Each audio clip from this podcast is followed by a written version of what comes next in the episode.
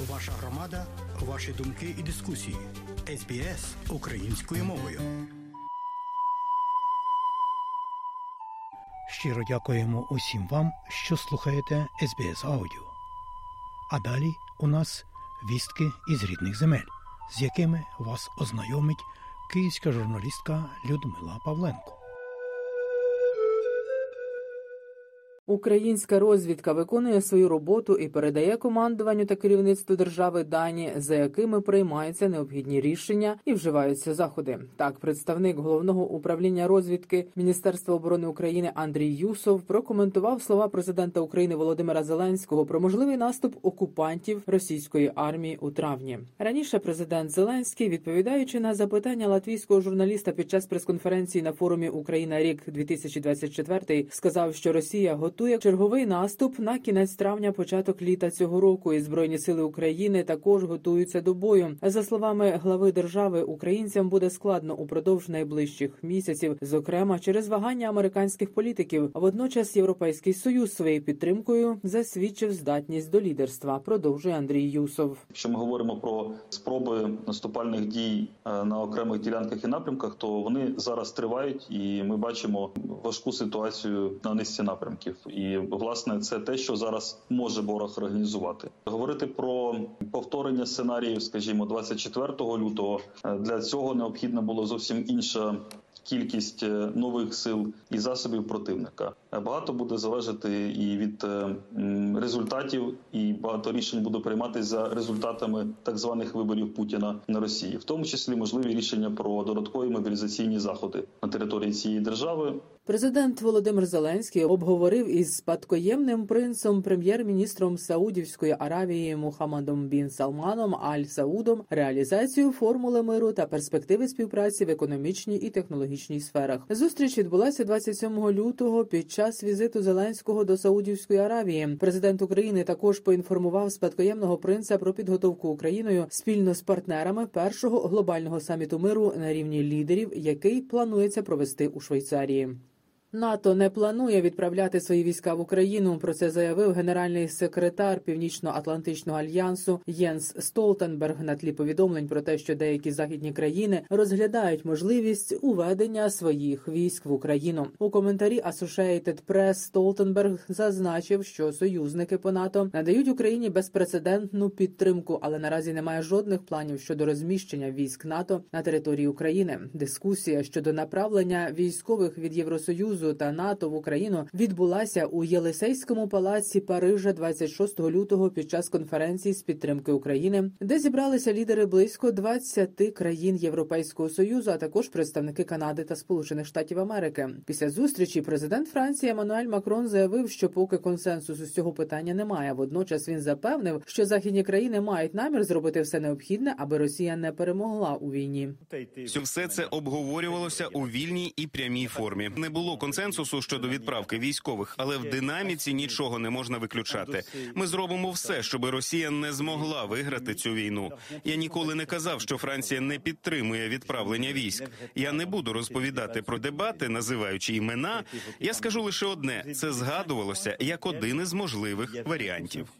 Прем'єр Словаччини Роберт Фіцо заявив, що кілька членів НАТО та Європейський Союз таки розглядають можливість відправити солдатів в Україну на двосторонній основі. При цьому він запевнив, що Словаччина не долучиться до цієї ініціативи. Про те, що їхні війська не братимуть участь у військових діях в Україні, вже заявили і в Чехії, Польщі, Німеччині, Великій Британії, Іспанії та Італії. І все ж заява Еммануеля Макрона стала поворотним моментом цієї війни, наголосила українська політична оглядачка у Франції Оксана Мельничук. У 2022 році ця війна розцінувалася виключно як військовий конфлікт між двома сусідами. Станом на сьогодні президент Франції це єдина країна в Європі, яка має ядерну зброю, заявляє про те, що він не виключає того, що можуть опинитися війська на цій території. Це що означає? Це означає нарешті Європа визнає що ця війна є війною в Європі і за Європу, і це є абсолютно історична заява станом на сьогодні. І росіянам зараз досить чіткий був даний знак що якщо ця війна не закінчиться перемогою України, то Європа готова битися за свою свободу і за свою незалежність. І на думку голови правління центру прикладних політичних досліджень Пента Володимира Фесенка, заява французького лідера дає підстави вважати, що європейці таки можуть незабаром заговорити і про присутність свого контингенту на території України. Хоча це станеться і не скоро, припускає експерт. Це початок дискусії по зброї, по важкій зброї, по артилерії, по системах ППО, по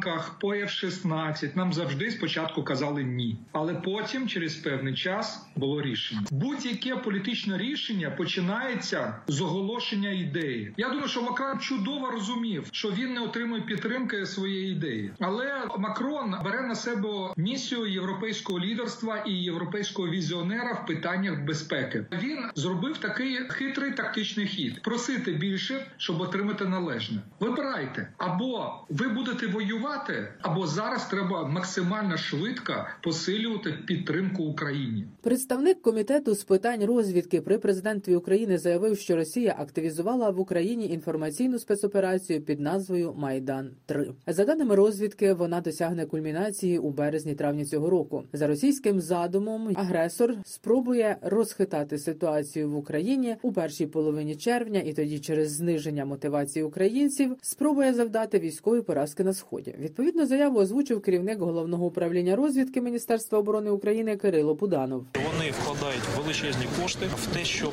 поставити під сумнів легітимність прийняття саме рішень і використавши цей період, який вони у себе в документах називають смута, в цей період вони хочуть спробувати нанести воєнну поразку, думаючи, що це максимально знизить рівень морально-психологічного стану нашого війська. От такий вони задум. Розвідники називають такі пріоритетні цілі російської спецоперації: зрив української мобілізації, поширення дезінформації про нездатність України здобути перемогу, створення та розповсюдження фейків про втому від України серед українських партнерів і союзників у світі. Українські розвідники звернулися до українського суспільства, міжнародних партнерів і союзників із закликом посилити спільний опір та всеохопні безпекові заходи, особливо в інформаційному просторі. Російські окупанти розробили для колаборантів план явки на виборах президента Російської Федерації. Всі керівники навчальних закладів, а також інших фейкових структур на тимчасово окупованих територіях мають привести людей на виборчі дільниці. Про це інформує центр національного спротиву на своєму сайті. Завдяки відеоспостереженню з системою розпізнавання облич на дільницях буде відомо, чи було виконано план. Окупанти пригрозили місцевому населенню наслідками в разі невиконання своїх планів. На тимчасово окупованих територіях рух жовта стрічка фіксує усіх колаборантів, які беруть участь в організації незаконних виборів президента Росії, що заплановано провести з 15 по 17 березня на захоплених українських територіях. Про це розповів в ефірі суспільного мовлення координатор руху ненасильницького спротиву Жовта стрічка з міркувань безпеки. Його ім'я не називається. Ми ще під час вересневих псевдовиборів на ТОТ створили бот бачимо її із штучним інтелектом, який якраз допомагає розпізнати всю інформацію про колаборанта за його фото і автоматично надсилає і в службу безпеки України, і в, офіс генерального прокурора України, де якраз фіксування воєнного злочину, а також зради батьківщини. Є відсоток людей, які після того як висвітили їх ім'я, вони стають менш публічними. Але є оцей костяк, який з перших днів повномасштабного вторгнення його обрали. Оцей слюсар, який був в школі, став директором школи. Він він далі буде директором школи і співпрацювати в організації псевдовиборів. Українці, які опинилися в російській окупації чи в епіцентрі боїв та втратили український паспорт, зможуть оформити тимчасове посвідчення громадянина України. Зробити це можна через своїх рідних, які проживають на вільній українській території. Відповідну постанову ухвалив уряд. Зазначається, що оформити тимчасову посвідку зможуть люди, які втратили документи, але щодо яких міститься інформація про оформлення паспорта, в тому числі закордонного, у єдиному державному демографічному реєстрі або в системі Державної міграційної служби. Також отримати нові документи через своїх рідних зможуть українці до 18 років. Оформлюватиме тимчасові посвідки Державна міграційна служба. Документ виготовлятиметься безоплатно упродовж 15 робочих днів із дня подання заяви анкети. Потім надсилатиметься до відповідного територіального органу міграційної служби або міністерства реінтеграції, де документ зможе забрати опікун чи член сім'ї, батьки, діти, онуки, сестра чи брат, а також один з подружжя. Показ стрічки «20 днів у Маріуполі провели у державному департаменті Сполучених Штатів Америки. Стрічку дипломатам представив її автор Мстислав Чернов, який разом з двома колегами з Associated Press залишався у місті у перші дні повномасштабного російського вторгнення. Документальний фільм «20 днів у Маріуполі здобув раніше номінацію на Оскар у категорії Найкращий документальний фільм. Кадри воєнних злочинів російських армійців, руйнування будинків, убивства і масові поховання цивільних викликали сльози на очах глядачів. Після показу Мстислав Чернов розповів. It is strange and bitter. Це дивно і гірко. Але як я можу скаржитися? Я не можу. Як би це дивно не було, я вважаю це частиною того, якою насправді має бути журналістика. Вже недостатньо просто ризикувати своїм життям і знімати.